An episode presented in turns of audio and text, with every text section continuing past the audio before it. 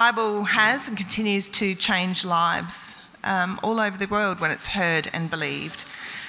So let's prepare our hearts to hear what God has to say to us this morning. Lord Father, thank you for your precious words to us.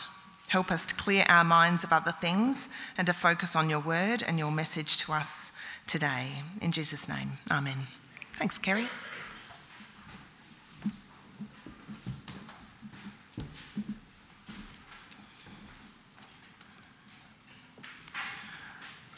Of David. Do not fret because of evil men, or be envious of those who do wrong. For like the grass, they will soon wither. Like green plants, they will soon die away. Trust in the Lord and do good. Dwell in the land and enjoy safe pasture. Delight yourself in the Lord, and he will give you the desires of your heart. Commit your way to the Lord. Trust in him, and he will do this. He will make your righteousness shine like the dawn, the justice of your cause like the noonday sun. Be still before the Lord and wait patiently for him. Do not fret when men succeed in their ways, when they carry out their wicked schemes. Refrain from anger and turn from wrath. Do not fret, it leads only to evil.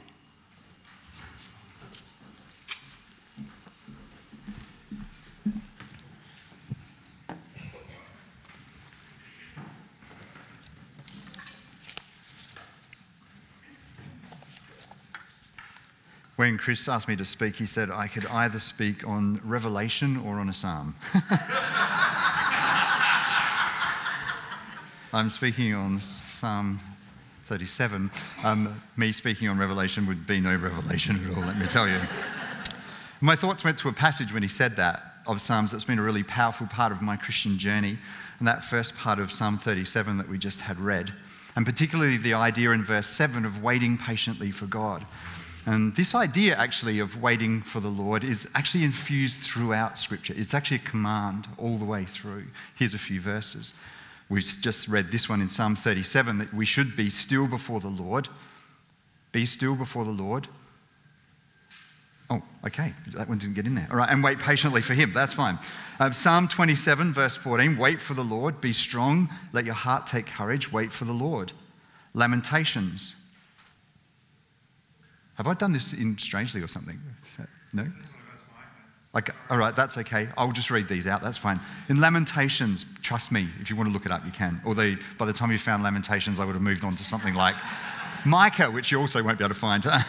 Lamentations, it says, the Lord is good to those who wait for him, to the soul who seeks him. Micah. But as for me, I will watch expectantly for the Lord. I will wait for the Lord God of my salvation. My God will hear me. Isaiah sixty-four four. From of old no one has heard or perceived by the ear, no eye has seen a God beside you who acts for those who wait for him. Isaiah, you'll know well. But they who wait for the Lord shall renew their strength. They shall mount up with wings like eagles. They shall run and not be weary. They shall walk and not faint. In Romans, we're told, if we hope for what we do not see, with perseverance we wait eagerly for it. This concept of waiting on the Lord is throughout Scripture. So I decided that that's what I would speak on. This particular passage from Psalm and the idea of waiting on the Lord. The more, though, I explored this concept, oh my goodness, I'm so sorry. We're going to be going hard and fast through a whole series of thoughts because I realize I've only got one message. Um, so I'm going to have to touch on a whole lot of ideas. Um, take them where you will. Um, leave those that don't matter to you or aren't relevant at the moment, because the problem is that these thoughts apply to different people in different situations, because in all sorts of ways we're waiting, but we're waiting in different ways. Some of us are waiting for something to change. Some of us are waiting for something to end. Some of us are waiting for something to start. Some of us might have just ended a season of waiting and that waiting's over. Um, others of us um, might feel like we're just sick of waiting any longer, and that might be our experience of waiting. So we're all in different places. Thus, I'm going to have to throw all these thoughts out there and see what you can make of them. Let's just pray, though, first, because we desperately need that. Lord, We come before you and we see in your word this instruction to wait on you. Help us, Lord, to understand it, to apply it each to our own circumstances today, whether we are waiting for something to end or to begin or to change, or whether we are almost done with waiting, or whether we've just had a season of waiting. Lord, help us to reflect on these thoughts, on your word, and may it powerfully influence who we are in you. We ask it, Lord, in Jesus' name.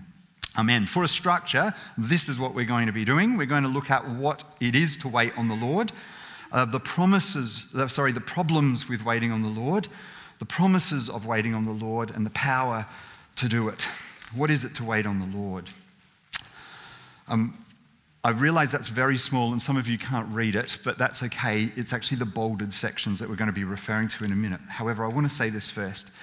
To unpack some of the elements of what I'm going to be sharing about this morning, I want to share a little bit of my own testimony, not to elevate myself. The reality is that I'm actually all too imperfect, um, but actually to share what God did. So in me sharing what I'm sharing, I'm not sharing about me, but I'm sharing about what God did in a circumstance, about what he taught me about waiting in a really long-term challenging situation. And I think sometimes testimonies help put flesh on the bones of a concept like waiting on the Lord.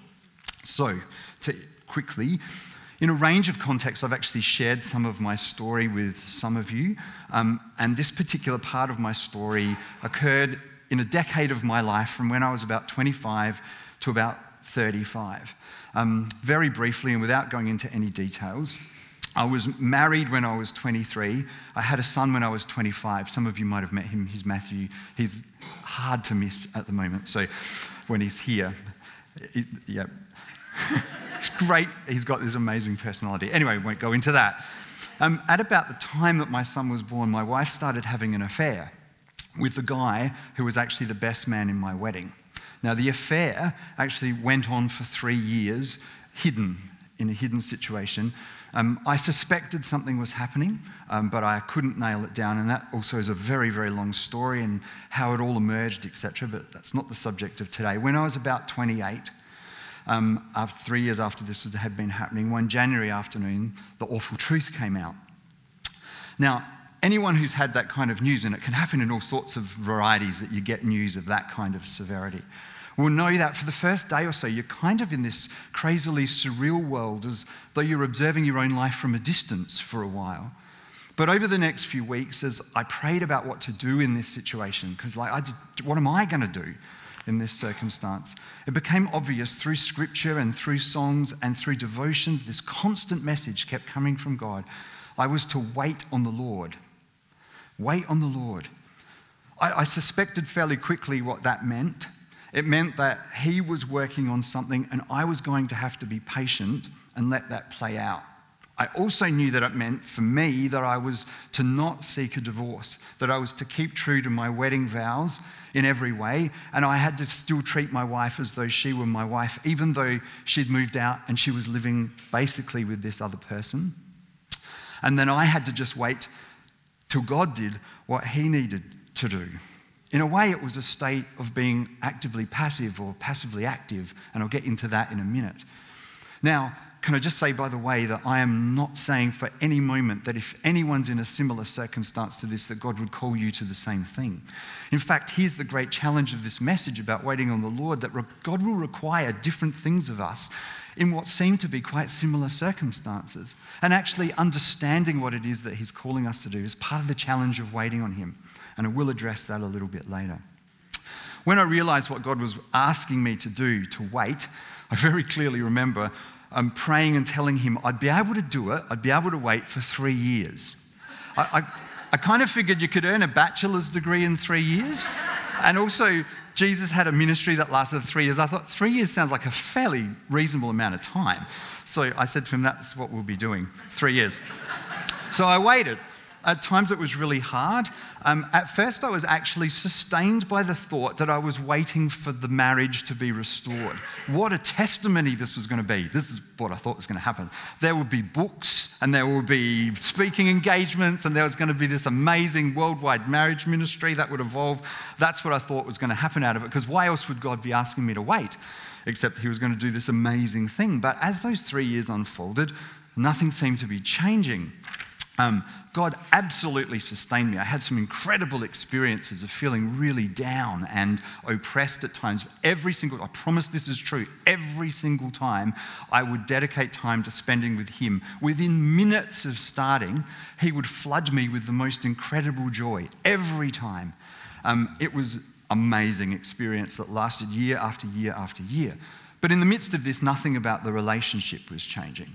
Um, and the other relationship with this other guy was still happening. Now, I'm going to tell you what happened at the three-year point a little later in the message, because we need to stop and think for a minute about what it is to wait on the Lord. Let's go back to Psalm thirty-seven and think about that. Um, in some ways, waiting on the Lord's inactive. David's subject in Psalm thirty-seven, and if you read all forty verses, and I, there's no way I could, I can't even explore these verses in the amount of time I'm going to have, but all forty verses, what David is doing is saying this: human beings often choose to cross the line and to do what is evil, to cut corners in order to get what they want. He says, in contrast to that, we should be a people who wait on God. Trust in him rather than trusting in ourselves and grasping at what we can get and letting our sinful desires be what helps us acquire the thing that we want. But we're not to act in that way. In fact, if you have a look at the, just, if you can just read those words I've underlined, I appreciate it might be a bit hard to read, but we are told to not fret, to be still, to wait patiently, not do. You can see lots of not do's through there. We are to refrain from anger. That kind of language, not, still, wait, not, refrain, is all about the language of the traditional meaning of waiting. It's to cease from action, to stop, to pause, to hold off, that kind of waiting, the traditional meaning of to wait. So waiting on the Lord means to not manipulate situations to our advantage for a quick fix. We may have to wait for something in our career rather than pushing ourselves, ourselves ahead at the cost of others, for example. We may have to remain single um, rather than choosing the quick fix of getting involved romantically with a non-Christian. I don't know how to word that, because I'm not trying to say, yeah, some of you might be able to make the quick fix of getting married, involved with a non-Christian. I'm not saying that at all. I'm just saying that if you had, you'd have to remain single if God didn't bring that other option. I was in that state for quite a while, but yeah, anyway. You may have to be satisfied with a lesser income rather than getting involved with get-rich-quick schemes. This is what waiting means in this context. We may have to dig in and bear a difficult situation instead of shrugging it off, because we have human ways of shrugging off difficulty. We may have to wait and allow that difficulty still to remain that. Waiting on the Lord means we don't allow the human instincts like anger or fretting or lust or greed to govern our choices. For me, in the context I was in, that meant not lashing out. And every now and then when I did, because as I said, I wasn't perfect. There were times when I did get quite agitated and angry. It, I got, God would come and challenge me. I had to go back and ask for forgiveness. And that meant for the guy as well in that situation, because I had some situations where I conflicted with him. And I had to go back and apologise afterwards. I really felt the stirring of the Spirit to do that, because I was to not lash out. Um, I wasn't to rush out and grasp at whatever I could. I wasn't to give in to sin. And this was in particularly, I can say that all the children have gone out, haven't it? This is in the, particularly in the sexual area. You've been married, and so that's been a part of your life. And then you can make this excuse that it's like, oh, well, I'm in this situation now, so I should be able to do that. But actually, no, waiting is to say no to that. Because there's no excuse for it. There's no justification for doing the thing that God's calling us not to do. For me, it meant waiting on God to bring things to pass rather than me forcing things. So in a way, waiting on the Lord's passive. But it's also incredibly active. If we have a look at the other passages in this particular bit of scripture, we see a lot of active verbs. I'll give you a bit of English as well, active verbs. Um, we're told to trust in the Lord, do good, take delight, dwell in the land, commit your way. Again, trust in him. These are active. We're meant to be active in this way. And Moz brought those things out when she shared in the kids' talk this morning. So let's just run through a couple of these things very, very quickly. Um, this is really actually a part of our Christian walk, whether we're waiting or not, to be honest.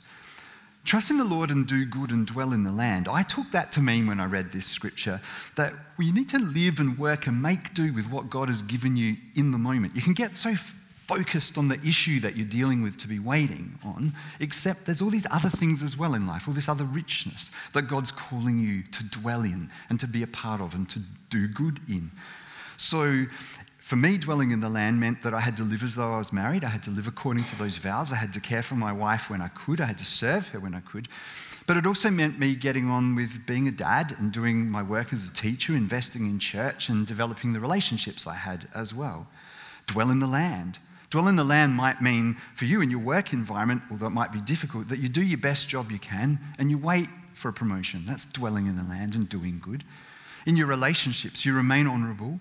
You build good, honest friendships, and you wait for God to bring the right person if you're waiting at the moment for some kind of romantic relationship, or you wait for God to bring you the gift of singleness. That could also be the case. You're waiting.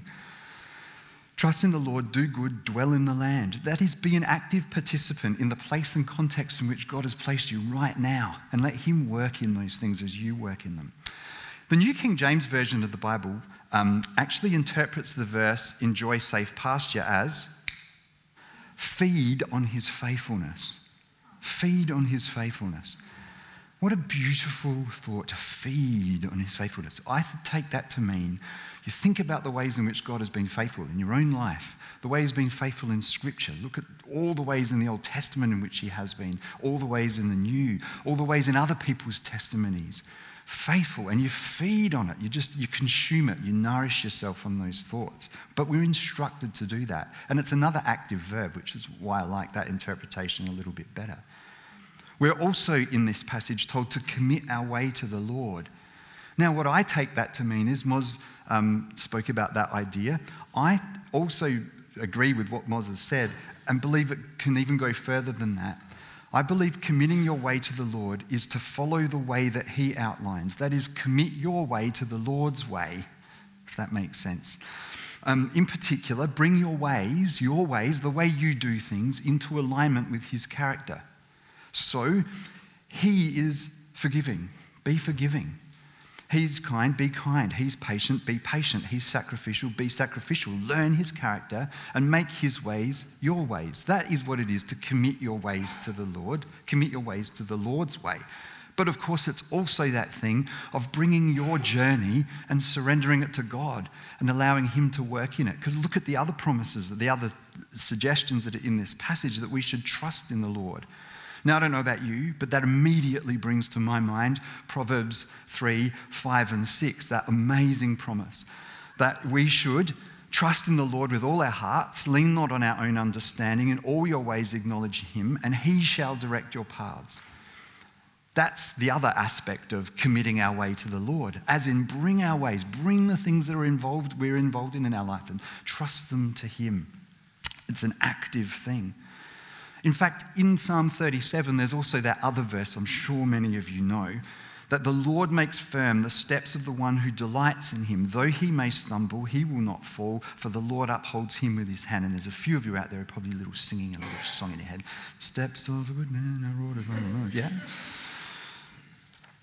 Think about what these verses are saying, because I did at the time when I was committing this thing that was happening to me to the Lord. They're saying this: trust in the Lord, in all your ways acknowledge Him. He will direct your paths and make your steps firm, so that even when you stumble, when you find it challenging, when you feel weakened, you won't fall. Now, I started to realize as I meditated on this promise that if it is the case that we commit our way to the Lord, then what is happening to us is His path. Commit your way to the Lord and He will direct your path. So the path you're on is the thing that He's doing. Not you have to wait because He will in the future at some time direct your path, but He is. So what this is, is His will. That is what is happening. And lastly, there's this other amazing command, in, not lastly in the message, sorry, but lastly in this... section of, well, you know, because I went through the structure, we're only on the first point, um, that we are commanded here to delight ourselves in the Lord. Delight yourself in the Lord. That is not that difficult to do, actually. Just look around us today. It's not hard to delight yourself in the Lord in terms of Him as a creator. Delight yourself in the fact that He's a patient Father, that He's the most sacrificial, wise, loving Saviour, that He's gracious, just, righteous, terrifying, merciful, powerful, gentle, delightful. Meditate, let songs, let scripture, let um, uh, devotional thoughts, let messages, let your conversation with others in fellowship, let it all be stirring up that delight that you're taking in the Lord. Um, I'll come back to that in a little while. But what is it to wait on the Lord? Well, we wait because things are not yet fulfilled, not as we want them to be. We wait kind of passively because God's working and we need to let him work. But we also wait actively in the sense that we trust in him, delight in him, dwell in the land, do good, follow his ways, and walk the path that he's set before us. It sounds great, and I could finish there, couldn't I? And probably some of you are thinking, yeah, that's a great idea. But there are some problems with waiting on the Lord, aren't there? And here they are that I think. Here's four. Um, I think we're in a culture that's opposed to waiting. Um, uh, resist the idea of waiting. You don't have to wait these days to acquire a possession that you might want. You don't have to save up for it. You can have it now and pay for it later. That's how our society operates. If I'm in my office at school and somebody's computer is just, you know, slowly doing something it should be doing quickly, you often hear, oh, come on. In fact, ironically, I was up in the studio of our house working on this message, and every time a spelling error would come up and I'd click on it to do the correct spelling, a little spinning wheel would come up, and I was going, oh my goodness! And then, and then well, that's a bit ironic, isn't it? It's like impatience to wait. We hate waiting for even a minute. We think a minute in the microwave's too long, actually, um, and then we realise afterwards it was. Um, we get fr- frustrated when we have to pull into the waiting bay at Macca's. But worse in our society, things like waiting until marriage, until you have sex, uh, this is not even on the radar any longer. If I suggested this at school, to, to the students at school, that you should wait until marriage, until you have sex, they would look at me as though I had just asked them to donate all of their organs to scientific research right at this moment. It's just not anywhere in people's thinking. It's like, what? Wait? Why would you wait? That's one problem. Problem number two, I think, and probably more complex, is that we tend to have a certain narrative in our heads about how life should be and what our path should look like. And if we're really honest, while for others it might involve difficulty and trial and loss, et cetera, for us it doesn't. We don't like the idea that our pathway, our journey, might actually involve some of those things that we would consider to be trials. Those are a deviation from our plan, the narrative that's in our head. And a deviation from the plan can actually make us start to think God doesn't care, or that God's not powerful, or he's abandoned us.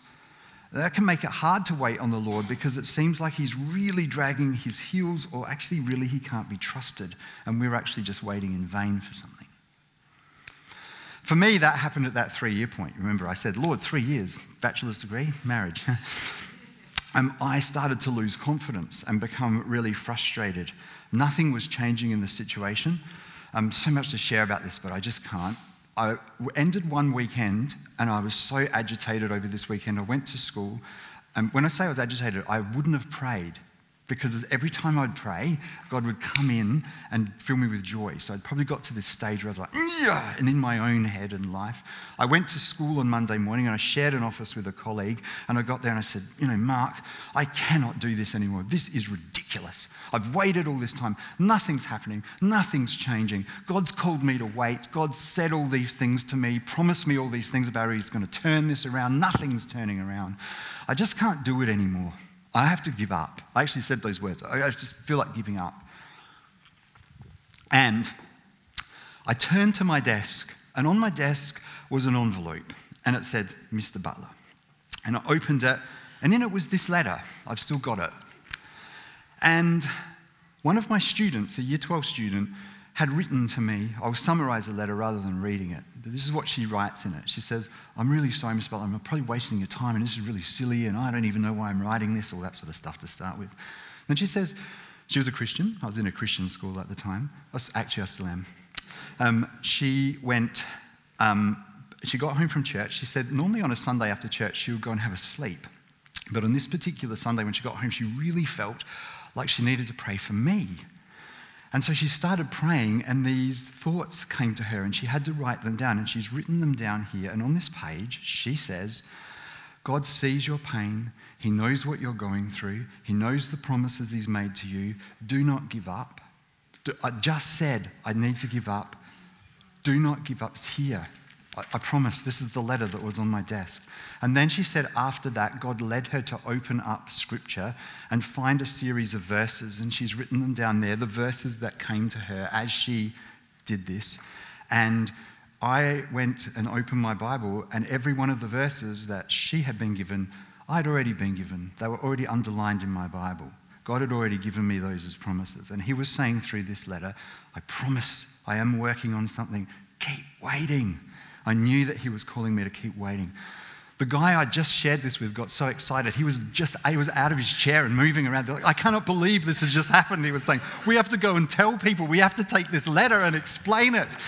It's like, because he knew the incredible miracle that had just taken place of God breaking through into my situation and communicating directly and powerfully with me about what was happening in my situation, and I needed to wait. And over the course of those next four years, because it lasted another four years after that, um, I, things still didn't change, really. There were a number of things that happened in the situation, but they, again, are irrelevant. But I started to realize that God was calling me to be obedient to something that I didn't understand and I didn't need to. I didn't need to understand what the outcome of it was. I just needed to understand that he was calling me to wait on him. I needed to dwell in the land, do good, delight in him without knowing the reason why. That I didn't know what the reward was, even if there was a reward. I was just called to wait, and that was the point. Problem number three, I think, is that we wonder whether we should be active or inactive in a situation when we're waiting. You know, would it be right for me at some point to get a divorce? Or did I have to go to the grave married to somebody who was in a relationship with somebody else? Was that going to be my reality? Um, it might be in, you know, in a work, do you slog away in the storeroom and never set your sights higher or push for a raise because you're kind of being the passive waiting? Or in a relationship situation, do you wait at home until your brand new girlfriend knocks on the door? Or do you get out there and mingle with the other Christian singles? Like, wh- which do you do? I think that is a problem. When do you remain passive? When do you become active, so to speak? Problem four. I, as I was preparing this, I realized the more challenging the circumstances that people face, the harder it is to wait. In fact, it might all sound very easy and upbeat and la la, wait on the Lord, wait on the Lord. But actually, if you're facing really difficult circumstances, it can actually start sounding really offensive almost to share these kinds of thoughts from the pulpit. And I acknowledge that. Although I will say that I did have a difficult situation, and I'm not saying, ah, so you should be okay as well. I'm just saying that it does happen. It works in difficult situations. But the other point is, you know, if the thoughts I'm sharing are true, they're true. If Scripture's right about this, Scripture's right about this. And we're about to look at the last two aspects of this message, um, and that is the answer to these things. First of all, we're going to look very briefly at the promises of waiting on the Lord, and then at the power to wait on the Lord. The promises, wow. Wow, wow. I don't know if you paid attention to the verses that I put up there at the beginning, but all of those waiting on the Lord's come with a promise. Um, and if you think about it, a promise for a minute, do you know what God has done by putting a promise in Scripture? He's committed himself to it. He has documented the promise and said, hold me to this. What's even more amazing is that when we fail, when we stumble and fall, we get to come and confess our sin and become righteous in him, and it kind of undoes the problems that we might create in him fulfilling the promise. He actually does that work as well. So the promises that we have, when we look back at them, the ones I mentioned before, um, are promises like this. Um, just a slide before, I think, maybe, Duncan? No? Okay, doesn't matter. Just ignore this then for a minute.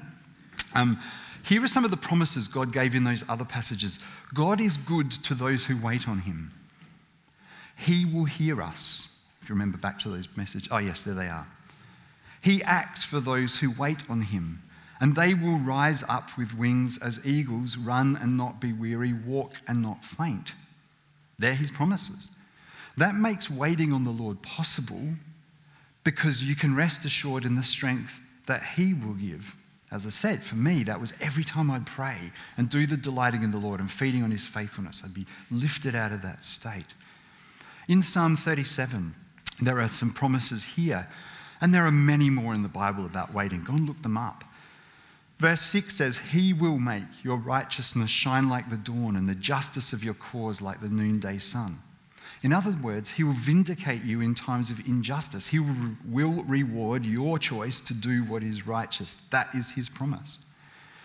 And frankly, the reward that we get from God is so much more than the reward we get from grasping at things for ourselves.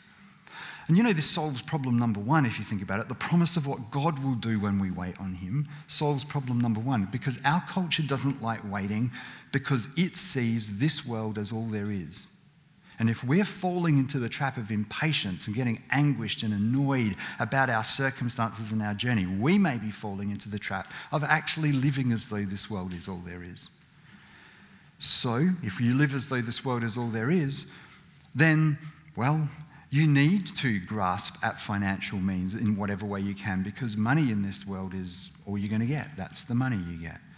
You don't wait until marriage for sex because you want the pleasure now, because the pleasure now is all there is, et cetera.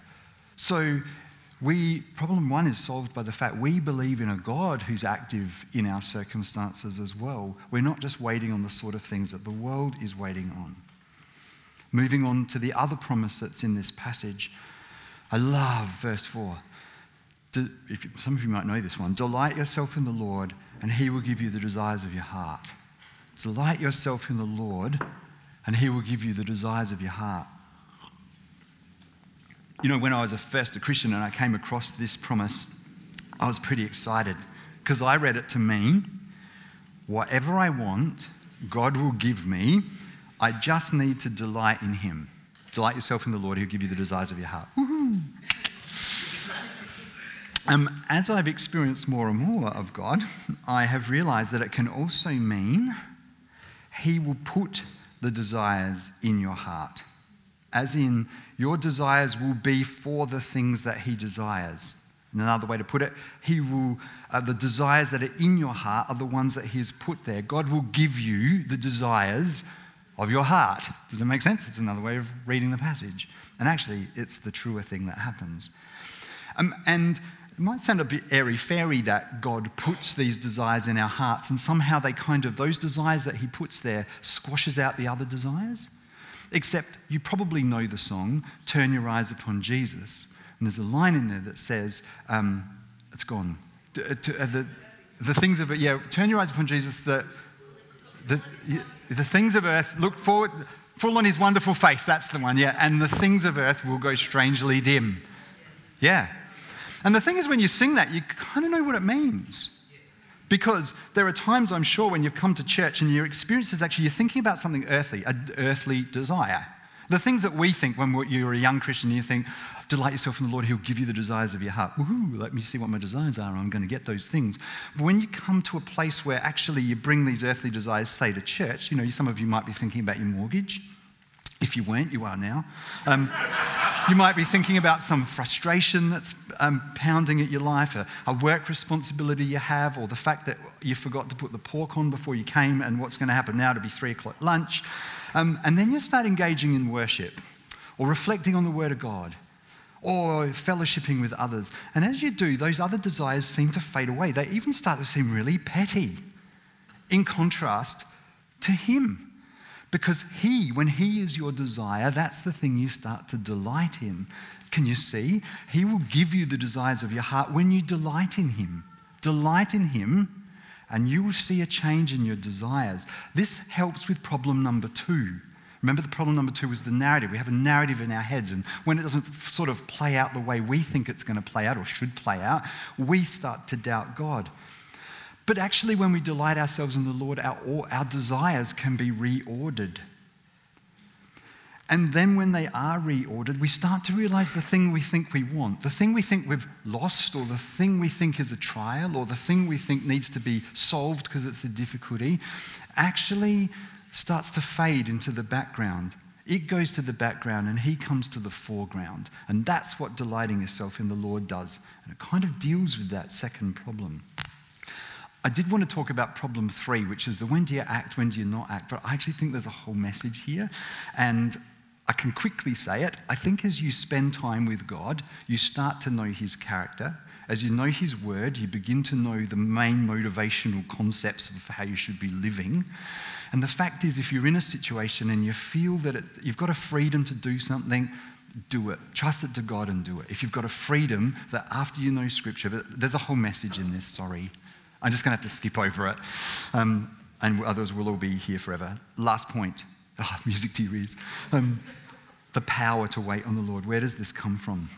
Well, actually, I think the power to wait on the Lord is in something that we actually no longer have to wait for.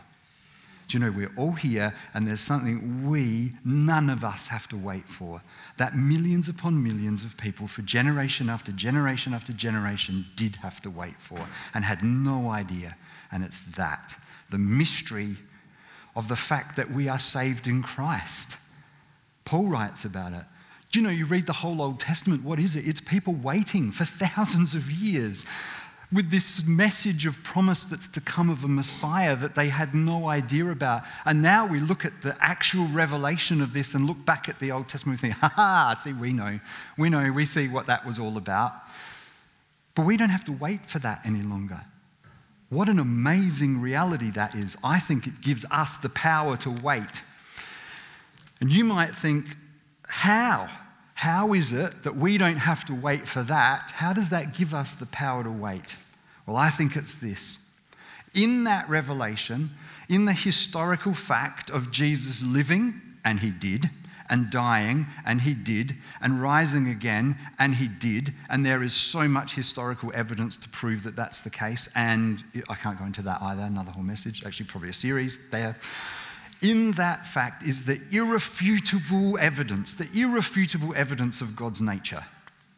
And the thing we don't have to wait for is the irrefutable evidence of God's nature. He is long-suffering. He embraces our pain. He strives to do everything that could be done to restore relationship with us. He sacrifices himself. He stands by his promises made over thousands of years to flawed people, and he fulfills them eventually. That is the nature of God. He is actively involved in this world. That is what that revelation tells us. At the heart of it all, what it tells us is that he loves us. He loves us. God loves us. That's what that revelation reveals to us. You imagine living in Old Testament times. What would you grasp at to say God loves us? Because actually what you see around you is often judgment and hardship and fulfillment of commandments and rules and abiding by all of those. We, we can do away with that because we don't have to wait any longer to know what the Messiah is. He loves us. Look, John says it. See what great love the Father has lavished on us. That we should be called, it's not there? All right. That we should be called the children of God, and that's what we are. Paul writes about it. God demonstrates his own love for us in that while we were still sinners, Christ died for us. Jesus said it. I've come because God loves you. So Jesus, the revelation of Jesus is evidence that he loves us. And for that reason, we can have confidence while we're waiting that he is involved, he is active, he is working, but waiting on him is a sure and solid prop- proposition. Um, I was going to look at a verse in Romans, but we might just skip that. But it's Paul can write about the idea that we endure suffering because of that. And embedded in that verse, if you do just flip to that one, Duncan, you will see there that Paul writes about God doing this at just the right time. At just the right time when we were still sinners, Christ died for the ungodly. But what it means is we can endure what waiting requires of us because of what's been revealed to us in Christ. When the psalmist said that we should delight ourselves in the Lord and feed on his faithfulness, he didn't know this yet. How much more can we delight in him? How much more can we feed on his faithfulness? Because we know this revelation. We don't have to wait any longer to know what it is. So can I beg us all, me too, the same, we need to be delighting in him. We need to be setting aside time each day to pray, to reflect on his word, to get devotions into our lives, to, to listen to messages, to listen to Christian music, to feed ourselves on the thing that's going to nourish us and cause us to delight in him. Because the problem is, if we don't do that, we are waiting in our own strength. And that makes it really, really hard if we're waiting in our own strength. If you don't delight yourself in God, all you have are your circumstances on which to judge God's character. And that's the wrong way around. If we judge God's character through the lens of our circumstances. We've got it the wrong way around. We need to judge our circumstances through the lens of God's character. Can I just say that one more time if you're not following me? Viewing God's character through the lens of your circumstances is the wrong way around. Because if your circumstances are difficult, what do you think? Well, God doesn't love me. And even if your circumstances are good and you think, well, God is good, that's wrong too. Because when, what happens when they change? God's not good anymore. Don't view God's character through the lens of your circumstances. View the circumstances you're in through the lens of God's character. That's what happens when you delight in the Lord. You see things through the lens of his character. So finishing up, the power to wait on the Lord is the fact that God is love. And he's demonstrated that to us very clearly at just the right time. What happened in my situation? Well, a complicated ending. I just I intimated before it took seven years. A series of events occurred after seven years, and suddenly um, my wife, ex-wife, decided to proceed with a divorce. And in one evening, like it was over a couple of hours, God just released me from it. He said, "You don't need to fight this. It's done. It's over." And I know what you're thinking, because I was thinking it for a while. Why? What was I waiting for? Like, there was no marriage ministry, there's no book, there's no worldwide evangelistic crusade. What was I waiting for? Well, interestingly, even in the human sense, because we like human endings to the story, we'd love us me to say that because it would be human ending. Well, actually, in the human sense of the story, um, the outcome of that um, waiting is actually evident in three people who are sitting in this room right now and one person who's out there who are very, very special to me, and that was the product of that waiting. I won't go into that because actually that's not the point. The thing that I most gained from all of this, and I'll say this with absolute honesty, I would not swap what happened to me. Look, I've got this letter, and you know, even when I start doubting every now and then, it's like, whoa, feed on his faithfulness. He didn't have to communicate with me, but he did. And he did that all the time. I would not swap what I went through for anything, because it taught me about God and it brought me closer to him.